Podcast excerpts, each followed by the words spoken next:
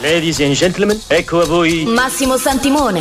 A volte si incontra un uomo che è l'uomo giusto al momento giusto nel posto giusto, là dove deve essere. Io sono nato pronto. Chaxi Cinema Extra Large. Adoro questi brevi momenti di quiete prima della tempesta. 120 minuti di radio in Technicolor e tre dimensioni. Sono il signor Wolf. Risolvo problemi. Chaxi Cinema Extra Large con Massimo Santimone. Forza sarà con te. Su Radio Aldebaran. Al mio segnale, scatenate l'inferno.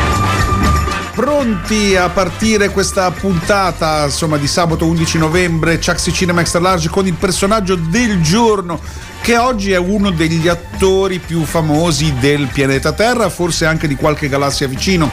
Stiamo parlando di Leonardo DiCaprio, compie gli anni oggi, sì sì sì, lui è nato l'11 novembre del 1974. DiCaprio mh, è diventato famoso eh, all'inizio con un film bellissimo che si chiama Buon compleanno Mr. Grape, eh, in cui lui riceve la sua prima candidatura all'Oscar e ai Golden Globe, fa un ragazzo disabile problematico, ha il fratello maggiore che è Johnny Depp che deve occuparsi di lui e da lì in poi praticamente non si è mai più fermato, diventa l'idolo dei ragazzini, delle ragazzine, anzi con eh, il romantico Romeo del Romeo e Giulietta postmoderno un po' kitsch di Buzz Lerman e poi insomma fa Titanic di James Cameron, questo capolavoro totale del 1997 che lancia sicuramente lui a livello globale totale, ma lancia anche la sua compagna nel film Kate Winslet, grandi amici, poi lui farà da testimone di nozze al terzo matrimonio di lei, insomma amici per sempre, qualcuno dicono che hanno avuto una storia, ma in realtà no. Quello che ha avuto Leonardo DiCaprio ha avuto sicuramente la possibilità di trasformarsi veramente in un grande attore grazie a tantissimi registi con cui eh, ha lavorato. Abbiamo appunto citato Titanic, quindi James Cameron, ma ricordiamo che ha lavorato con Spielberg, con Scorsese, con Clint Eastwood, con Christopher Nolan, con Ridley Scott, con Woody Allen, con Quentin Tarantino, con Sam Mendes. Ha lavorato veramente con il top del top.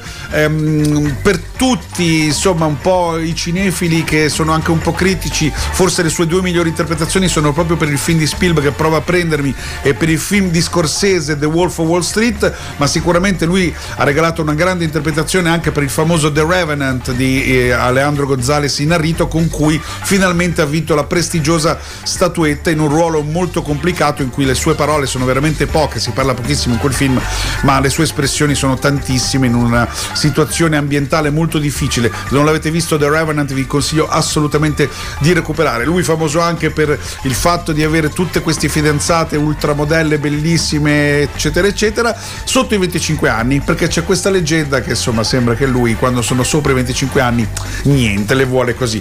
Lì è una roba un po' da riderci sopra.